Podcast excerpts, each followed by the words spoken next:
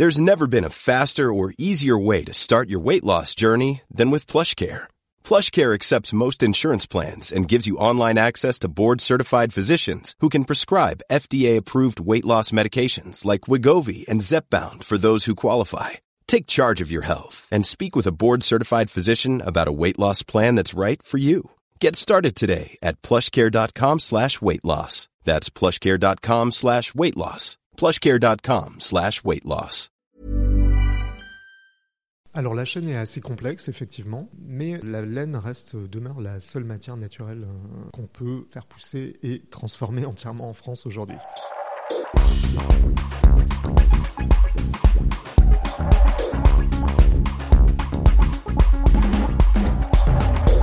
Bienvenue, vous êtes dans le Sapping, le podcast du sens de l'habit. Il est produit par The Good Goods, le premier média mode et lifestyle éco-responsable. Je suis Victoire Sato et je reçois ici des femmes et des hommes qui agissent pour une mode de bon sens. Une mode écologique, socialement engagée, une mode inclusive qui respecte les identités et la diversité, une mode qui innove pour devenir meilleure. Aujourd'hui, je reçois Pascal Gautran pour parler de laine française. Sur deux cent cinquante races de moutons existantes dans le monde, soixante se trouvent en France. Nous possédons les savoir-faire historiques permettant la transformation de la laine, les structures pour laver, peigner, filer, teindre, carder, ennoblir, confectionner. Et pourtant, l'élevage des moutons français est encore majoritairement à destinée alimentaire. La laine française est très peu répandue dans l'habillement. Pascal Gautran est le fondateur de Made in Town, une structure qui conseille et accompagne les acteurs des industries textiles créatives dans la valorisation des savoir-faire et des territoires. Concrètement, pour la laine, Pascal crée du lien sur toute la chaîne de valeur du vêtement, de l'éleveur de moutons retiré en milieu rural au créateur de mode, permettant d'injecter une dose de créativité vertueuse, traçable et transparente dans les marques avec lesquelles il travaille. Pour lui, chaque territoire français porte une diversité des matières qui permet une création naturellement locale, éco-responsable et authentique, et qui permet également de prémunir les designers d'une standardisation des vêtements. Je laisse Pascal nous le raconter, mais si je devais associer cinq mots-clés à cet épisode, ce serait histoire, industrie, renaissance, potentiel et créativité. Vous retrouverez les liens et les références cités dans les notes de cet épisode. Si vous aimez le podcast, je vous invite à le dire avec des étoiles, cinq de préférence, sur iTunes, ce qui permettra à d'autres de nous découvrir et de nous soutenir dans notre démarche. Très bonne écoute. Bonjour Pascal. Bonjour Victoire. Est-ce que vous pouvez commencer par vous présenter s'il vous plaît ? Donc pour me présenter, je suis fondateur de Made in Town. Euh, c'est une société de conseil et euh, notre objet principal, c'est vraiment la question de la fabrication locale.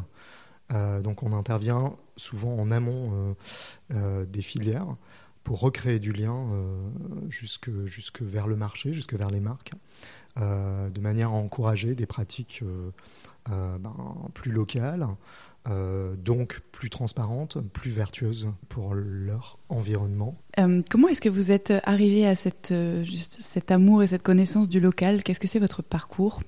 À l'origine, euh, j'ai suivi une formation dans le domaine du, du design de mode, donc vraiment sur le vêtement.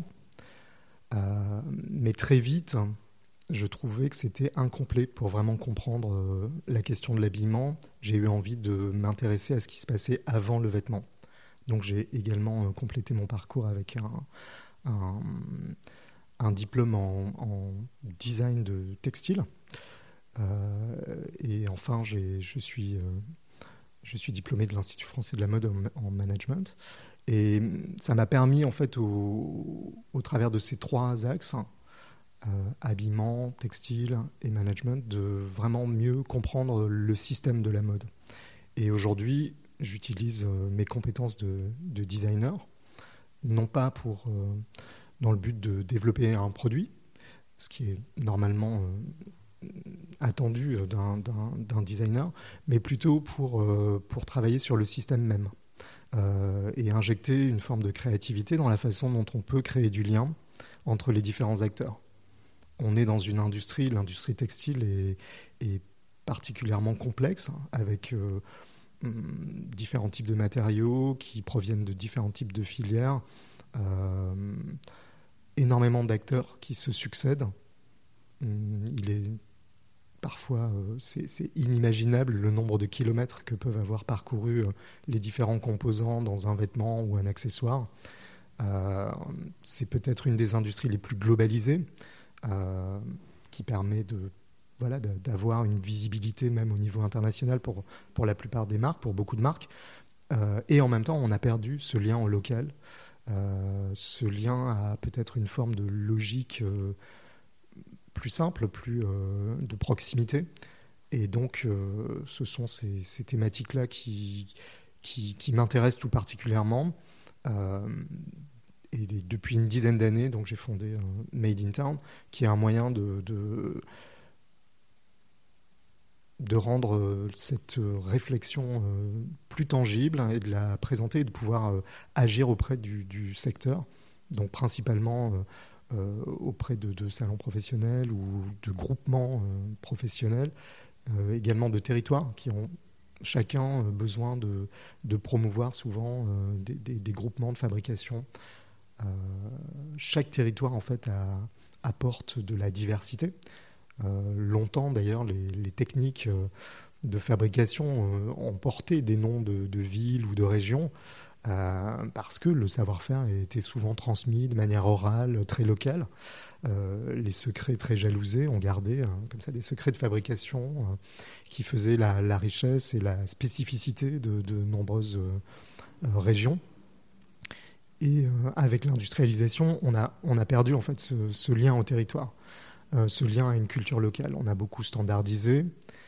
Euh, et euh, à partir du dix-neuvième siècle, c'est vrai qu'on on commence à complexifier la, la filière. Beaucoup moins de proximité, beaucoup plus de métiers intermédiaires. On va standardiser chacune des, des phases de transformation des textiles, euh, des vêtements, euh, des accessoires. Euh, également, toute la distribution va, va se trouver euh, euh, très sectionnée euh, avec de nombreux intermédiaires. Et, euh, et, et aujourd'hui, je pense qu'on on a, avec toutes les questions d'éthique, et de sens qu'on a envie de, de, de donner à la consommation, on a besoin de retrouver du lien, de retrouver de la transparence et de comprendre, euh, de redonner un, je dirais, de simplifier et de comprendre mieux, d'avoir une meilleure visibilité euh, de, de tout cet ensemble de, de, d'étapes euh, complexes. Euh, donc avec Made in Town, c'est, c'est, c'est vraiment là qu'on, qu'on agit. Euh, en essayant de recréer du lien, du dialogue euh, entre, euh, entre cette multiplicité d'acteurs euh, qui ont parfois euh, qui ont grandi presque séparément, même s'ils, sont, s'ils font partie d'une même chaîne, euh, et avec des cultures différentes. Que, quelles sont les filières que représente Made in Town en France ? Aujourd'hui, on va parler de la laine, mais euh, parler de savoir-faire français. Alors, on, on, on travaille avec divers types de clients, donc euh, euh, en France, mais également à l'étranger. Donc, on a accompagné des filières euh, autant euh, sur les, les, les fibres naturelles, euh, donc comme la laine, mais, mais également le coton, la soie. On, on a une très forte euh, appétence pour les, le développement des colorants naturels également, mais notre euh, Notre approche est toujours euh, liée à l'industrie. Aujourd'hui, beaucoup de filières se développent localement, mais peinent énormément en fait, à pénétrer euh, l'industrie de la mode ou des textiles, de la décoration. Euh... C'est un manque de, de dialogue. En fait, pour travailler sur cette filière de laine en particulier, euh, bien sûr, on est en lien avec les éleveurs, mais plutôt des groupements d'éleveurs. Donc on, on aborde justement la question de manière euh, à une échelle industrielle, pas à une échelle artisanale et une échelle hyper locale. Euh, justement pour permettre cette transformation de l'industrie. Euh, sinon aujourd'hui il y a énormément en fait, de, de, de projets euh, locaux euh, à dimension artisanale qui sont engagés dans la transformation de laine en France. Euh, mais c'est, c'est moins de quatre pour cent de la laine française qui est transformée de cette manière-là, malgré la, le, nombre, euh, le nombre très développé de, de, de projets sur le territoire. Donc, vous voulez euh, dire, juste pour bien comprendre, quatre pour cent c'est sur le volume total de laine produit en France, quatre pour cent est transformé, oui. C'est ça ? Absolument. Euh, donc le seul moyen de vraiment passer à l'échelle supérieure, ça va être de créer du lien avec l'industrie et de pouvoir ainsi... Euh, en fait, il y a deux axes. Le premier axe, c'est vraiment euh, de pouvoir euh, transformer de plus grandes quantités, évidemment, euh, et en même temps d'obtenir un prix de transformation euh, qui permette de, de pouvoir mieux rémunérer euh, notamment les éleveurs en amont, puisque aujourd'hui, la situation autour de la laine euh, française, mais de manière plus générale en Europe, euh, ce qu'on appelle les laines nationales, euh, en fait, ne sont pas du tout rémunérées euh, aux éleveurs. Euh, ça coûte plus cher de tondre un mouton pour la plupart des races, hormis peut-être le Mérinos. En France, nous avons le Mérinos d'Arles. Euh, c'est c'est le seul, la seule race qui... Euh, arrive à bien tirer son épingle du jeu. Tu fais de la, la qualité de la laine présumée pour l'habillement ou... Oui, absolument, parce qu'il y a, y a plus de transformation. Ils, les, les éleveurs sont aussi, depuis une dizaine d'années déjà, euh, euh, fédérés, se sont fédérés. Il y a plusieurs groupes, mais euh, ils se sont fédérés pour pouvoir euh, faire transformer justement en quantité leur laine. Euh, et c'est vrai que la réputation du Mérinos Euh, permet de mieux valoriser pour des produits de, de haute qualité. Euh, la fibre est très fine, euh, très longue, donc elle permet de, de, de, d'obtenir des, des fils plus fins. Euh, voilà. Et pour le reste des moutons, comment ça se passe ? Pour le reste des moutons, malheureusement, aujourd'hui, euh, le coût de la tonte est supérieur à l'achat euh, de la laine auprès des producteurs. Donc, euh, pour, pour vous donner une idée, euh, tondre un mouton en France, c'est à peu près euh, un euro cinquante par, euh, par tête. C'est une fois par an, on est c'est d'accord ? C'est une fois par an minimum euh, pour le bien-être du mouton. Donc, c'est, c'est même pas euh, euh, un choix de la part de l'éleveur. On a vraiment euh, une nécessité à, à tondre euh, l'ensemble des moutons français. Et euh, l'achat euh, au kilo est autour de quarante centimes ces dernières années. Euh, sachant qu'il y a rarement sur la plupart des races euh, plus de deux kilos de laine, donc euh, euh, ça ne permet pas du tout de couvrir le, le coût de la tonte. Donc ça veut dire euh, que ces moutons sont élevés à une destinée, enfin pour, dans un but autre que celui de fournir de la laine, et que les éleveurs sont rémunérés soit pour le, la viande, soit pour le lait des brebis, et cetera. C'est ça ? Et, et que devient cette laine alors, euh, puisqu'elle est de toute façon tondue, qu'est-ce qu'on en fait ? Alors, euh, effectivement, l'élevage euh, national est un élevage qui est dédié au lait et à la viande. Euh, c'est une situation qui, en fait, voit le jour au début du dix-neuvième siècle. À ce moment-là, on, a, on est en pleine industrialisation. On réinvente des tas de process. On va démocratiser la mode, mais on ne le sait pas encore. Euh, on standardise beaucoup et on commence à délocaliser. Euh, et c'est dans ce, cette période, euh, première moitié du dix-neuvième, que se posent deux possibilités pour améliorer euh, les laines, euh, la laine. Euh, d'un côté, il y a une tendance qui, voudrait, euh, qui a voulu euh, améliorer les races françaises en créant par croisement avec justement des mérinos d'Espagne euh, une meilleure toison pour les brebis françaises. Donc il y a un courant qu'on appelle donc la mérinisation qui s'est fait à ce moment-là, et par exemple le Mérinos d'Arles est issu de, de ce courant-là. Donc euh, le Mérinos d'Arles en réalité est le croisement de Mérinos d'Espagne, bélier Mérinos d'Espagne, avec des brebis locales dans la plaine de la Crau euh, qui euh, se sont donc vues améliorer leur laine euh, grâce à ce croisement. Euh, mais très vite, en fait, c'est une autre solution qui est choisie au niveau international. Et on décide, de, dans un élan de colonisation, de euh, déplacer les moutons euh, mérinos d'Espagne vers l'Australie d'abord, puis ensuite euh, d'autres grands pays où il est difficile de valoriser la terre et le territoire par l'agriculture, et où un élevage euh, de moutons qui, est, qui se fait de manière très autonome, en de manière très différente aussi de, de, ce, de l'élevage qu'on connaît, de proximité. En France, il faut savoir que la taille des élevages varie entre trois cents et six cents à peu près par, en moyenne par, par, par, par paysan. Et euh, en revanche, les troupeaux australiens démarrent à dix mille, euh, dix mille têtes, quoi. Donc, euh, c'est, c'est pas du tout le même, la même échelle. Il n'y a pas du tout la même proximité non plus entre l'homme et l'animal. Euh, mais ça a permis, évidemment, de standardiser la transformation de la laine. Donc, euh, depuis le, le, la seconde moitié du dix-neuvième, l'élevage local n'est plus dédié qu'à la viande et au lait, alors que les, l'élevage dit exotique, lui, fournit, euh, fournit la laine. Donc, euh, dans, le, dans le projet Tricolore, il y a cette volonté justement de faire changer cette, euh, ce, ce, cette, ce mode de fonctionnement, de revaloriser euh, pas seulement le mérinos euh, qui, qui survit jusqu'ici, mais euh, l'ensemble du, de la filière lainière française, c'est ça ? Alors, on a près de soixante races en France de moutons. Il y en a deux cent cinquante en Europe.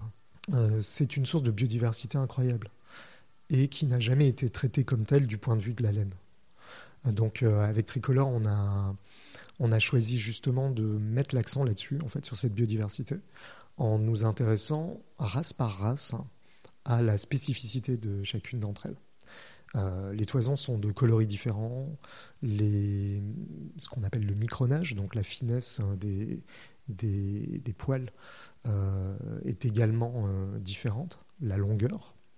Euh, donc... Euh, Une laine, euh, aujourd'hui on parle de la laine de manière très standard, mais on espère que demain on va parler des laines au pluriel, euh, puisque on, on se rend compte que chaque race euh, a des spécificités et peut apporter des usages différents également. Euh, la feutrabilité va être différente, la résilience euh, va être différente. Euh, une laine très résiliente permet de faire un très beau tapis, puisqu'elle va retrouver sa, sa forme d'origine quand on va marcher dessus, par exemple, alors que d'autres laines moins résilientes, comme le mérinos, ne permettent pas de, de, d'obtenir la, le même résultat. Donc, euh, avec Tricolore, on s'est vraiment lancé, dans un, avec l'aide de la Fédération nationale ovine, dans un, dans un projet de, de, de cataloguer, en fait, euh, les races françaises, de façon à pouvoir euh, déjà... avoir un, un, un inventaire de ce qui est euh, existant aujourd'hui. Euh, comme il n'y a plus de suivi sur, la, sur cette qualité de laine depuis plusieurs décennies maintenant, euh, en fait, on a perdu toute trace et on n'a pas de données sur, euh, sur la spécificité des laines françaises. Donc là, on, on, on, on impulse euh, ce, cet inventaire de façon à pouvoir euh, ben, améliorer la laine. Il faut savoir également que le caractère lainier euh, est le caractère le plus facilement héritable chez le mouton. Donc, euh, en quelques générations, en quelques années à peine, on peut euh, notablement améliorer la longueur, la finesse, euh, même le coloris Des, des, des races françaises. L'ensemble de la, de la filière, c'était un nombre incroyable de, de, d'acteurs. En fait, il y a tout un tas de corps de métiers différents. J'ai appris qu'il y avait des, des laveurs de laine, euh, des, des négociants, évidemment, bon, des, des éleveurs, des filateurs, et cetera. Et là, je le fais dans le désordre, mais dans le lin, une des problématiques est que les, certains savoir-faire ont été perdus. Ça peut constituer une menace, justement, euh, une cassure dans la traçabilité. Est-ce que euh, pour la laine, c'est pareil ? Est-ce qu'il y a une étape qu'on ne sait plus faire en France, ou est-ce qu'au contraire, on a encore tous ces savoir-faire et euh, on pourrait euh, avoir euh, un vrai tracking de l'ensemble euh, de la chaîne euh, depuis le, le mouton jusqu'au produit. Alors la chaîne est assez complexe effectivement, euh, mais, euh, mais c'est la, la laine reste, demeure la seule matière naturelle euh, qu'on peut euh, faire pousser et transformer entièrement en France aujourd'hui. Euh, les, les maillons les plus faibles, hein, euh, j'en vois deux principalement. Le premier, c'est le lavage. Il ne reste plus qu'un seul centre de lavage en France, qui est un lavage semi-industriel, le lavage du Gévaudan à Saugues, en Haute-Loire, euh, qui, euh, qui en plus est certifié G O T S, donc qui permet de, de, de laver euh, des laines euh, euh, sans usage de, de produits euh, trop nocifs pour l'environnement. Donc ça, c'est un premier point. Euh, mais si demain, le lavage de Saugues décidait de laver toutes les laines françaises, on n'arriverait pas probablement à plus de dix pour cent, même s'ils se mettaient à travailler en trois à huit. Donc euh, c'est vraiment un, une faiblesse pour le, pour le système aujourd'hui. Euh, et le second point euh, qui, qui, qui, lui, euh, est en partie perdu, c'est, c'est la filature. Euh, il y a deux méthodes de filature pour, pour la laine. filature peignée ou filature cardée. Euh, et aujourd'hui, en France, il n'y a plus de filature euh, peignée. Il nous reste cinq filatures cardées, industrielles ou semi-industrielles, euh, et ensuite quelques filatures de, de, de bien plus petite échelle, euh, mais qui ne consentent pas de travailler avec l'industrie, puisque les, le, le coût de la transformation euh, reste très onéreux euh, et difficilement absorbable par, par les marques. Donc, euh, donc il nous reste grosso modo cinq entreprises euh, qui font de la laine cardée.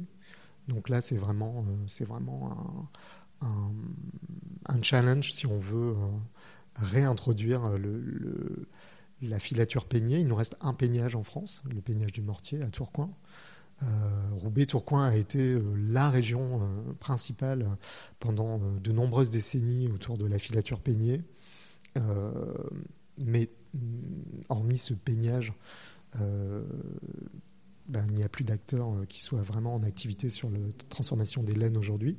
Et euh, la laine cardée, elle, elle se situe plutôt dans la région de Castres, Mazamet, Lavelanet, euh, donc dans, dans en région Occitanie, euh, avec, euh, avec là encore quelques acteurs qui sont euh, engagés dans, dans ces transformations et qui notamment, sur qui notamment nous nous sommes appuyés pour développer le projet Tricolore. Est-ce que vous pouvez euh, nous donner quelques chiffres sur ce que ça représente en termes euh, d'emploi euh, aujourd'hui en France et un, un bref historique euh, peut-être sur les vingt dernières années, qu'on puisse euh, avoir une estimation du potentiel représenté euh, par cette industrie ? Ben, longtemps, euh, je dirais jusqu'à, jusqu'à la période industrielle, euh, la, la laine a été le, le principal, euh, la principale matière utilisée euh, pour, euh, par l'homme.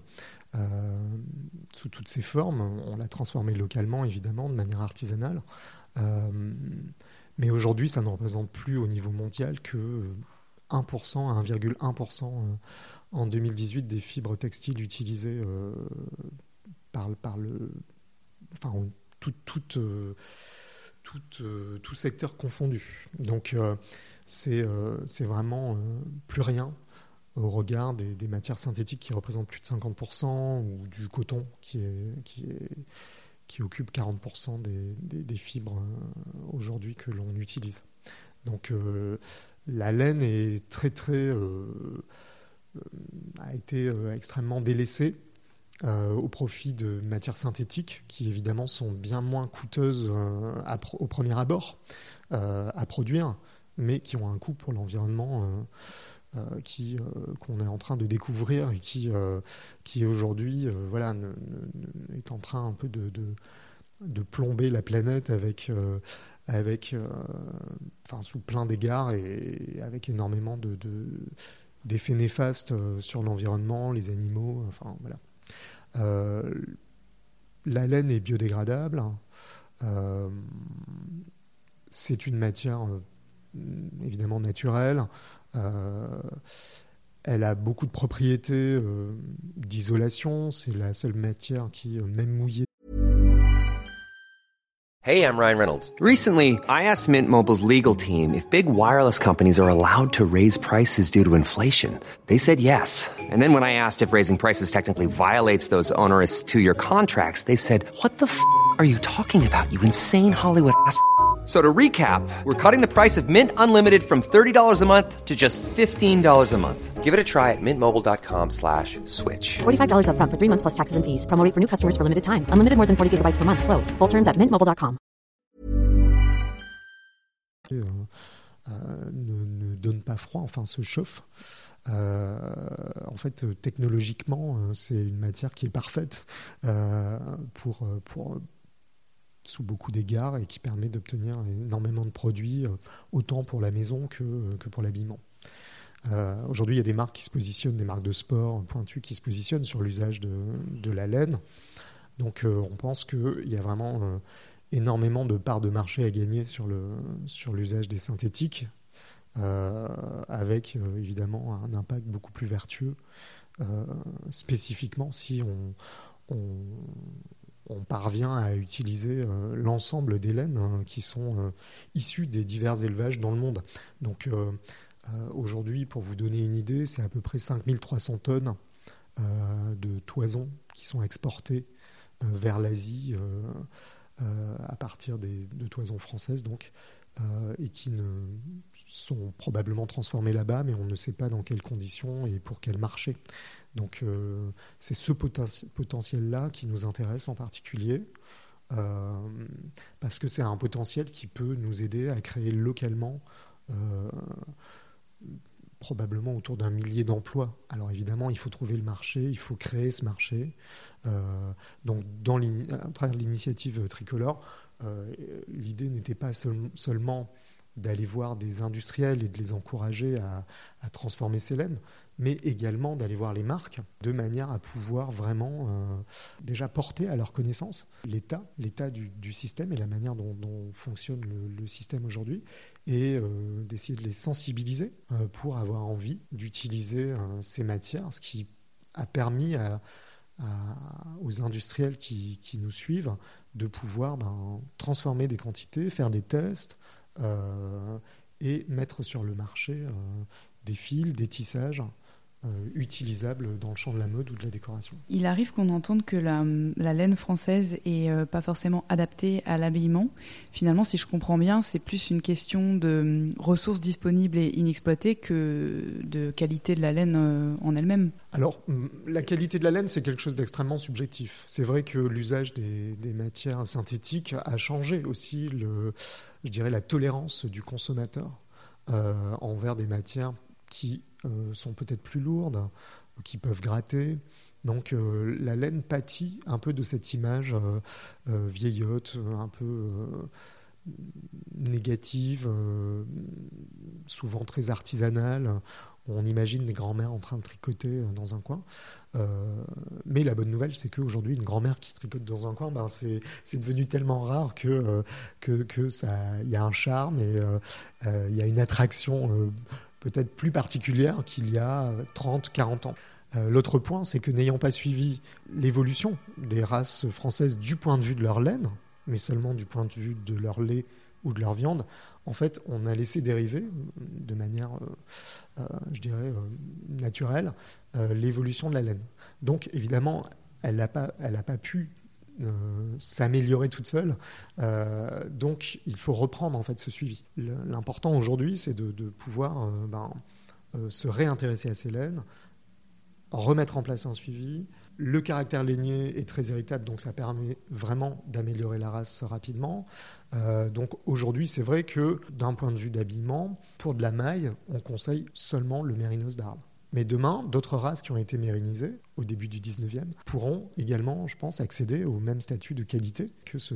Et pour le tissage, là, tout ce qui est drap de laine, caban, foulonné, au contraire, on a besoin d'une laine qui a une bonne feutrabilité. Donc là, beaucoup de laines, en fait, sont françaises, de, de beaucoup de races, comme le Noir du Velay, euh, l'Île de France, le Bizet, la Solognotta, peuvent être mis à profit et donnent de très, très bons résultats pour des poids, manteaux... Euh, ou même pantalon. Comment est-ce que vous organisez cette, euh, cette traçabilité euh, donc, euh, à partir de l'amélioration de la qualité de la laine et euh, bah, pareil jusqu'à la marque, il euh, y, y a une technologie appliquée, comment ça se structure? Alors il n'y a pas encore de technologie, mais il n'y en a pas tellement besoin, je dirais, puisqu'on est, on travaille vraiment de manière très locale avec une filière de proximité. Donc c'est aussi l'avantage de ne pas avoir à mettre en place euh, des process euh, compliqués, coûteux, euh, qui rajouteraient euh, sur le coût de la laine en fait euh, des coûts de, de transformation complémentaires. Donc euh, au, au contraire, on essaie de penser plutôt de manière simple euh, et directe. Euh, donc euh, en travaillant directement avec des groupements d'éleveurs, ben, on, on est plus à même d'assurer euh, une homogénéité euh, du point de vue des races. Euh, on va directement à la source, donc il n'y a pas d'intermédiaire. Euh, il n'y a pas d'intermédiaire. Euh, dans certains cas, les négociants euh, français peuvent être euh, les intermédiaires. Et aujourd'hui, on est en train de, de mettre en place un cahier des charges qui va se dérouler tout au long de l'année deux mille vingt pour justement pouvoir euh, euh, définir des critères communs à chaque race, des critères acceptables ou inacceptables euh, sur la, la manière dont on va euh, trier, transformer euh, les laines françaises de façon à pouvoir garantir non seulement la provenance, mais également des conditions vertueuses aussi de transformation. On a l'impression que l'industrie de la laine, c'est, euh, c'est une rare industrie qui, a, euh, qui travaille avec des artisans. Comment ça se passe côté euh, production de masse en Chine ou euh, élevage de masse ? Alors en fait, le, le, la manière dont la laine est traitée euh, au niveau international, elle, elle est issue de, de, de grands élevages euh, euh, qui sont souvent à l'autre bout de la planète euh, et traités euh, effectivement de manière très industrielle euh, en Chine. Alors, euh, bon, je n'ai pas visité de, d'unité de transformation de laine en Chine, donc je ne pourrais vraiment pas vous raconter comment ça peut se passer. Euh, mais évidemment, ce n'est pas du tout à un niveau inter, enfin, artisanal, c'est, c'est à un niveau euh, très industriel, euh, très standardisé, qui permet d'obtenir des, des grades de qualité, euh, une homogénéité dans la fibre hein, et de, de presque faire disparaître euh, sa naturalité.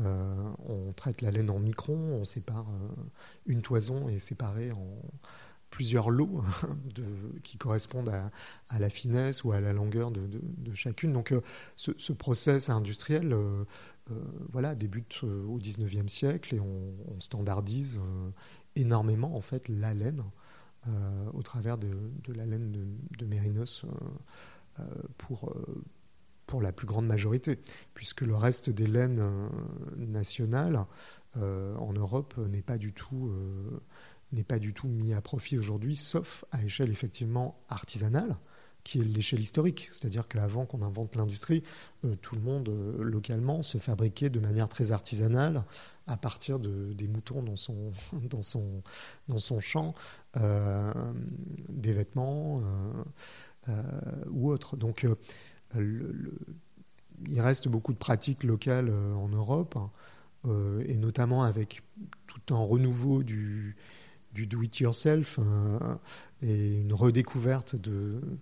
du travail manuel, euh, peut-être euh, par une partie de la population qui, qui manque peut-être de, de, de toucher de, des choses concrètes et de, de, de, de développer des produits euh, créatifs euh, par eux-mêmes, de manière autonome. Euh, mais hormis euh, cette pratique artisanale-là, euh, les quelques entreprises qui sont encore engagées travaillent sur des outils industriels. Euh, après, à échelle peut-être semi-industrielle ou presque artisanale. On parle de P M E, euh, évidemment. Donc, on ne peut pas transformer les volumes euh, euh, qui sont sans doute transformés en Chine, évidemment. Mais, euh, mais je pense que le marché étant, s'étant tellement fragmenté ces dernières années, Euh, justement, ça fait sens aujourd'hui. Je pense qu'on ne pourrait pas, euh, euh, ça n'aurait pas pu euh, être intéressant de, de se réintéresser à ces laines locales il y a vingt ou trente ans.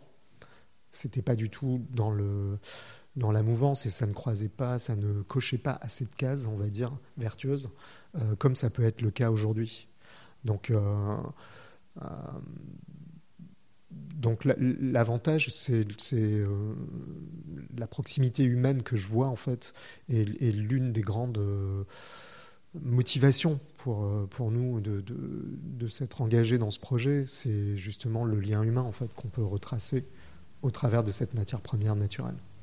Avec votre expérience euh, de, de Made in Town, donc ça fait dix ans, vous avez vu euh, justement le, l'appétence du consommateur changer, accepter de, de payer davantage pour un produit qui a été euh, développé en France, qui vient avec une histoire. Vous, vous avez l'impression qu'il y a une réelle transformation euh, du marché ? Alors, je vais vous répondre là-dessus, mais je voudrais compléter euh, sur la question précédente par rapport à la capacité qu'une matière première comme la laine peut avoir de recréer du lien au sein d'une société, d'un point de vue humain. Euh, on a tout à l'amont des éleveurs qui sont souvent installés sur les parties les plus rurales euh, de nos territoires avec des pratiques très différentes d'élevage euh, en fonction des régions. Euh, certaines régions euh, vont pratiquer la transhumance, d'autres au contraire vont euh, développer un élevage euh, euh, de plein air ou local ou bien au contraire euh, en bergerie. Euh, La diversité des races et aussi témoin du, de la diversité des paysages en France. Euh, les moutons entretiennent une grande partie des paysages euh, en ouvrant les chemins euh, dans la campagne, euh, en fertilisant la terre euh, avec, le, avec leur, euh, leur crottin. Donc euh, tous ces éléments en fait, contribuent à euh, un écosystème euh, autour de l'humain et du paysage euh, dans la partie la plus rurale. Les transformations, elles, se font auprès d'industriels qui sont souvent dans des zones euh, semi-rurales. Euh, euh, et on va jusqu'aux zones les plus urbaines avec euh, tous les métiers euh, de la création, du développement des marques, que ce soit en décoration ou en mode, qui en plus peuvent donner, euh, en France en particulier, un, un rayonnement international, puisque la France est connue pour, un, pour sa créativité, Euh, pour ces marques et, euh, et, et je trouve particulièrement intéressant aujourd'hui de pointer sur euh, la capacité que peut avoir cette matière. On cherche beaucoup de sens derrière les vêtements, derrière notre consommation de manière générale. Euh, ici, avec euh, ces filières locales de laine, on peut recréer ce lien euh, humain. Donc on n'est pas vraiment dans l'artisanat, mais on croise de l'élevage Euh, à la transformation industrielle jusque, jusqu'au client final qui va s'approprier un vêtement ou, ou, euh, ou un objet de décoration réalisé à partir de laine. Euh, on croise ben, de, de l'humain en permanence et, euh, et, on, et cette matière fait voyager et recrée du lien euh, dans une société qui peut-être euh, en a perdu beaucoup. Donc les consommateurs, bah aujourd'hui, effectivement, ces dernières années, c'est de plus en plus évident. Là, il y a une grosse explosion sur les deux, trois dernières années, peut-être encore plus significative, euh, même si, en fait, euh, en y regardant de plus près, des filières autour de la gastronomie développent déjà depuis euh, le milieu des années quatre-vingts avec des, des mouvements comme Slow Food, euh, un réintérêt pour euh, le local, la biodiversité, Euh, le consommer mieux, moins. Euh, donc, euh, euh, je pense que là, c'est, c'est effectivement en train de migrer vers, vers le, en particulier le domaine de la mode et du textile, ce qui est une bonne nouvelle. Euh, on y croit depuis très longtemps et c'est pour ça qu'on est engagé euh, et qu'on, qu'on a fondé Made in Town dès le début. Euh, mais, euh, mais oui, là, c'est flagrant à quel point, euh, euh, je pense, euh, la diffusion de... d'une forme de responsabilité euh, envers les choix qu'on peut effectuer euh, euh, sur les vêtements qu'on, qu'on va décider d'acheter ou pas, euh, peut-être de recycler ou pas, euh, elle est plus forte que jamais, quoi. Et c'est vrai aussi du côté des marques. Est-ce que vous pouvez nous donner quelques exemples de marques avec lesquelles vous travaillez ? Oui, bien sûr. Bah, elles ont été, euh, elles ont été nombreuses à participer au projet Tricolore euh, sur le salon Made in France Première Vision, En, en avril euh, deux mille dix-neuf. Euh, nous avons rassemblé soixante-huit marques et designers euh, euh, autour de cent trente prototypes euh, de vêtements, accessoires, objets de décoration. Euh, elles sont une, à peu près une douzaine à avoir mis en collection pour l'hiver euh, deux mille dix-neuf deux mille vingt des produits qui sont arrivés sur le marché depuis. Donc je pense à peut-être de Bonne Factures, Bonne Gueule, Le Slip Français, Balzac, Laetitia Modeste, mais aussi des marques qui avaient déjà euh, initié ce mouvement. Je pense à Filature Arpin en décoration, euh, Brin de Vian-Tirant également en décoration, euh, mais aussi euh, peut-être euh, euh, Atelier Tufferie qui avait développé un jean euh, à, sur la base des laines locales euh, des Cévennes. Euh, j'en oublie quelques-unes, bien sûr, mais, euh, mais, euh, mais voilà, le, le, le mouvement est, est en marche. Très concret. Euh, il y a une chose dont on n'a pas parlé, c'est la recyclabilité de la laine. Est-ce que euh, la filière de la laine recyclée, elle peut être aussi française ? Et euh, est-ce que c'est, est-ce que c'est une bonne chose ? Est-ce qu'il y a des limites à la laine recyclée ? Alors non, la laine, elle se recycle euh, historiquement euh, depuis toujours. En fait, on parle beaucoup de recyclage aujourd'hui, mais c'est assez étonnant parce que quand on connaît bien l'industrie, on sait que l'industrie, euh, depuis le dix-neuvième, en tout cas l'industrie des, du cardé, du, la filature cardée ou la filature fantaisie, euh, utilise, a toujours utilisé énormément de recyclage. Euh, beaucoup de fils dans la région en France de Castres à Mazamet ou dans la région de Prato en Italie euh, se développaient à partir de chiffonniers qui récupéraient euh, des vêtements euh, pour, euh, pour les, les faire transformer, les trier coloris par coloris euh, pour pouvoir développer... Euh, des fils flammés, boutonnés, euh, euh, qui, qui servaient euh, à, à approvisionner pas seulement des marques bas de gamme, mais également des marques euh, créatives et, et, et parfois de luxe. Donc euh, c'est, c'est, c'était simplement une pratique cachée, euh, parce qu'on considérait que, comme ce n'était pas de la laine vierge, ce qu'on appelle la laine vierge, donc la laine de tonte, Euh, bon, c'était, c'était pas forcément très qualitatif pour le public, euh, donc le, le, le, je dirais qu'on on communiquait très très peu sur, le, sur ce recyclage, mais finalement il a toujours existé et euh, beaucoup d'acteurs qui existent aujourd'hui euh, dans la filature cardée euh, euh, n'existent que parce qu'ils font cela depuis tout le temps. euh, donc ça c'est un point intéressant. Après euh, recycler de la laine, euh, c'est simple, mais comme je le disais précédemment, aujourd'hui la laine, elle représente très très peu en fait dans l'usage des fibres euh, pour la mode. Donc euh, il est difficile d'aller la traquer. Euh, les chiffonniers euh, qui avaient l'habitude de faire la distinction entre les différentes matières, puisqu'on triait par couleur, mais on triait aussi par, euh, par matière. Donc euh, aujourd'hui, ils ont quasiment tous disparu. Euh, donc il n'y a plus, euh, il y a plus ce savoir-faire en fait du tri localement. Donc la plupart des, des fibres qui sont transformées aujourd'hui euh, en, en, en recyclage euh, sont rarement triées en France, à ma connaissance. Donc il y a un rôle ici euh, de, des, des, des fédérations, des écoles euh, de, de mode ou du textile. Est-ce qu'il y a une possibilité de se réapproprier justement ce, cette, ce, ce savoir-là en France ? Est-ce qu'il y a un espoir de récupérer ça ? Bah, il y a beaucoup d'entreprises qui se spécialisent dans le recyclage, même si parfois elles le faisaient auparavant. Euh, et je sais qu'il y a des filières qui sont en train de se reconnecter. Euh, ce qui serait intéressant, c'est grâce à, à toute la mise en place de, de principes de transparence, de pouvoir euh, assurer quelle est la composition d'un fil de manière précise. Euh, être certain que ce n'est pas euh, des mélanges euh, qui sont faits euh, avec des matières synthétiques euh, autour de la laine, même si parfois ça peut être un avantage de, de mélanger du synthétique avec de la laine, mais ça rend les choses plus difficiles euh, euh, dès qu'il s'agit de les recycler par la suite. Donc euh, il faut aussi que les pratiques, euh, je dirais en amont, avant le recyclage, soient euh, évolues pour pouvoir faciliter euh, le recyclage dans un second temps. Si, euh, si on est un, un consommateur... Euh...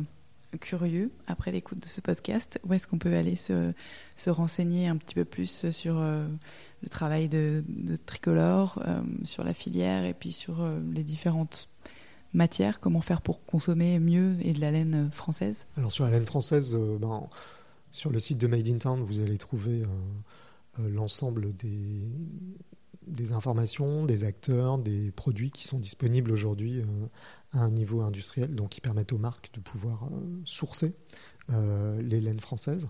Euh, nous organisons euh, de manière collective la présentation de, des produits qui sont réalisés dans diverses sociétés, euh, de filature, de textile étroit, comme la société Scholtès de fabrication par exemple, euh, de tissage, comme le Pastram, euh, et mettant ensemble des feutres euh, Euh, qui peuvent également être réalisés euh, par les ateliers de la Bruyère.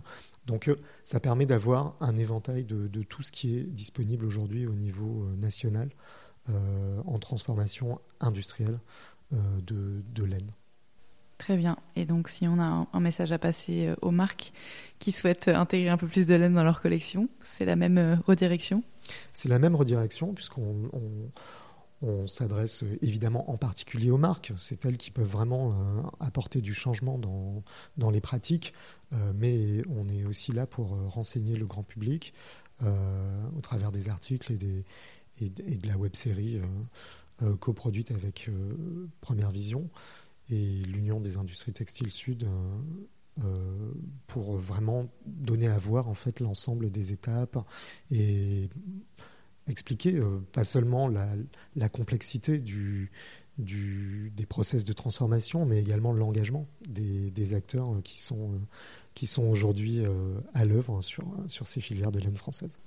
Alors, je, généralement, je termine ce podcast en demandant à mon invité s'il a une citation à ajouter à ma collection. Étant donné que je ne vous avais pas prévenu de l'exercice, je peux faire l'exercice inverse. J'avais noté moi-même une citation dans une des vidéos de la web-série, justement, d'une personne, donc je pense que c'était chez un, chez un filateur, qui disait « Ce qui compte n'est pas seulement la matière, mais beaucoup la valeur ajoutée, le supplément d'âme associé. » Ben, ce supplément, euh, effectivement, c'est, c'est toute, toute la part immatérielle qu'on peut apporter euh, à, grâce à, à cette culture de la laine, parce que c'est finalement plus une culture. Le, le mouton est un animal qui n'existe pas euh, dans son état sauvage. C'est un, un animal qui est en tout point créé par l'homme, qui est né euh, de l'humanité, avec l'humanité. Euh, la relation d'ailleurs, euh, quand vous allez rencontrer des bergers, elle est très forte entre le troupeau et, et son berger. Il y a une relation de confiance qui se met en place. Il y a un lien euh, évidemment de, de, de nourriture mutuelle, j'allais dire, euh, puisque on, on, le berger va porter attention à son troupeau et en même temps on va, euh, va en tirer euh, la viande, le lait, euh, des, des produits euh, nécessaires en fait euh, à la vie. Et il y a une citation euh, d'une, d'une bergère dans, le, dans la web-série euh, Tricolore qui est, qui est assez frappante hein, euh, puisqu'elle euh, elle dit voilà, que son métier euh, c'est finalement euh, donner la vie, produire la vie, ce qui est nécessaire à la vie. Euh, c'est nourrir, à la fois nourrir le troupeau, mais également, euh, grâce au lait euh, euh, des brebis, pouvoir nourrir, euh, nourrir euh, les hommes derrière. Voilà. Merci beaucoup, Pascal. Vous retrouverez les notes de cet épisode sur the good goods dot f r. Vous pouvez vous abonner à notre newsletter pour recevoir nos derniers articles chaque dimanche dans votre boîte mail et vous abonner également au podcast sur l'application d'écoute de votre choix pour être notifié lorsqu'un épisode est publié.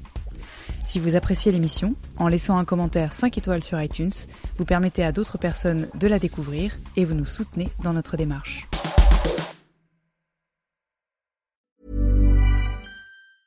Even when we're on a budget, we still deserve nice things. Quince is a place to scoop up stunning high-end goods for fifty to eighty percent less than similar brands. They have buttery soft cashmere sweaters starting at fifty dollars, luxurious Italian leather bags, and so much more. Plus, Quince only works with factories that use safe, ethical, and responsible manufacturing. Get the high-end goods you'll love without the high price tag with Quince. Go to quince dot com slash style for free shipping and three sixty-five day returns.